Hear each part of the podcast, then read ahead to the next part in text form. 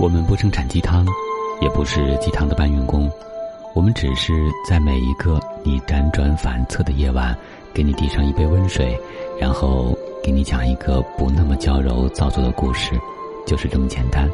这里是每周三、周日晚九点为各位宝贝准时放送的《听男朋友说晚安》，我是你的枕边男友文超。当我们十八岁的时候。正是花样年华。当我们到了二十岁的时候，或许也已经有过轰轰烈烈的爱情，也曾经海誓山盟、天长地久。当我们到了二十五岁的时候，经历了感情的波折，看多了分分合合、决绝的离别。而到了我这个年纪，三十岁了，周围的同龄人别说结婚，基本上都有孩子了。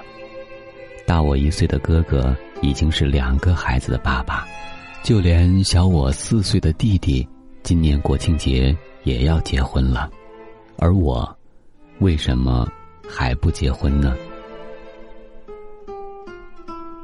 去年春节，父母从老家赶来我工作的城市和我一起过年，我本可以回去的，可是我烦透了七大姑八大姨，一遍一遍不厌其烦的逼问我。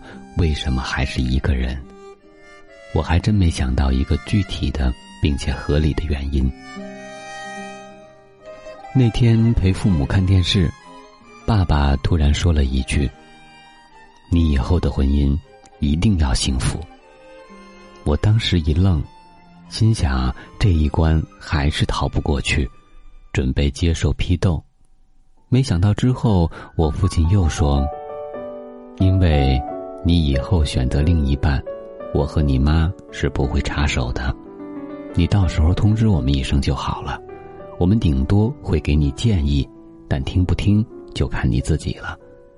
虽然咱们家很多亲戚是用异样的眼光来看你，甚至是冷嘲热讽和瞧不起，我和你妈刚开始也挺有压力的，但想开了也就不在乎了。重要的不是你来为我们争面子。而是你自己能真正的幸福快乐。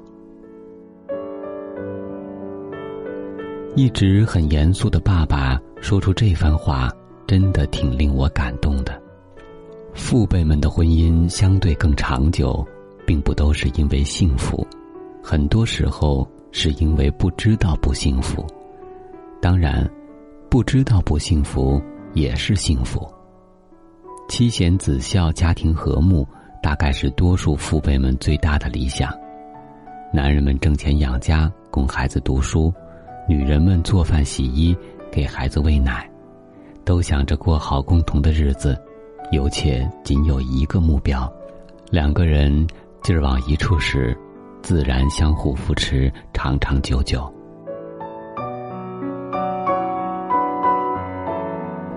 颖儿是我好朋友，今年三十岁了。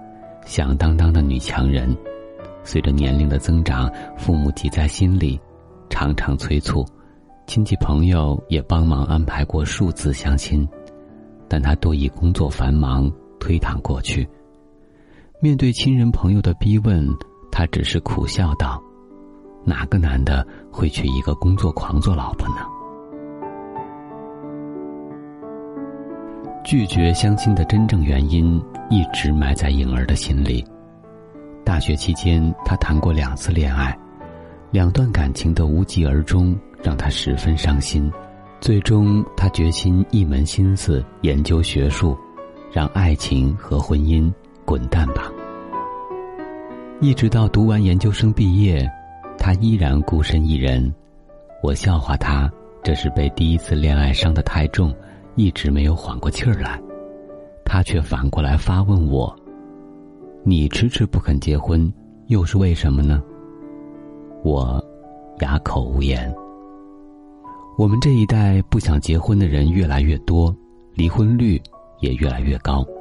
外界的阻力不能使我们勉强接受婚姻，并不是我们变得没有担当、没有责任感，而是因为我们更在意自己过得舒不舒服。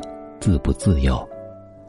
之前在知乎上看到一个帖子，说三十岁的女白领被家里人催婚，她原本是某商业银行的职员，收入还算稳定，后来经熟人介绍相了亲，当年就生了孩子，一对双胞胎男孩。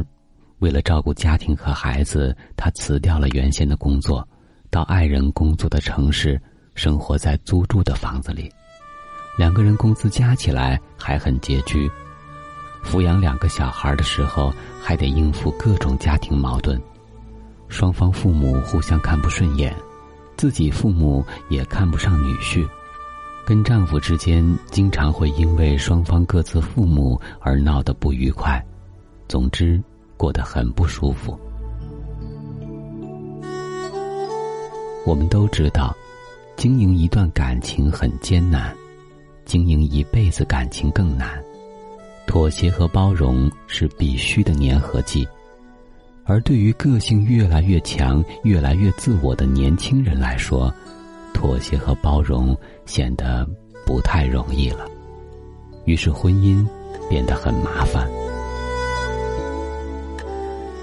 我的大学英语老师是一个大龄剩女，她说：“这辈子都不想嫁人了。”我当时很讶异，谁会拒绝一个疼爱自己的恋人呢？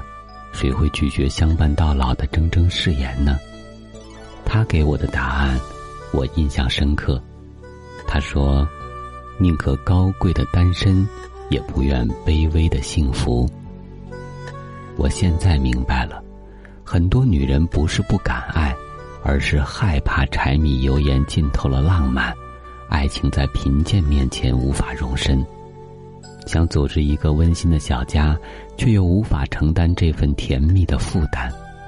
不婚族其实是婚不起，不婚族不是想婚婚不了，而是对的那个人还没有出现。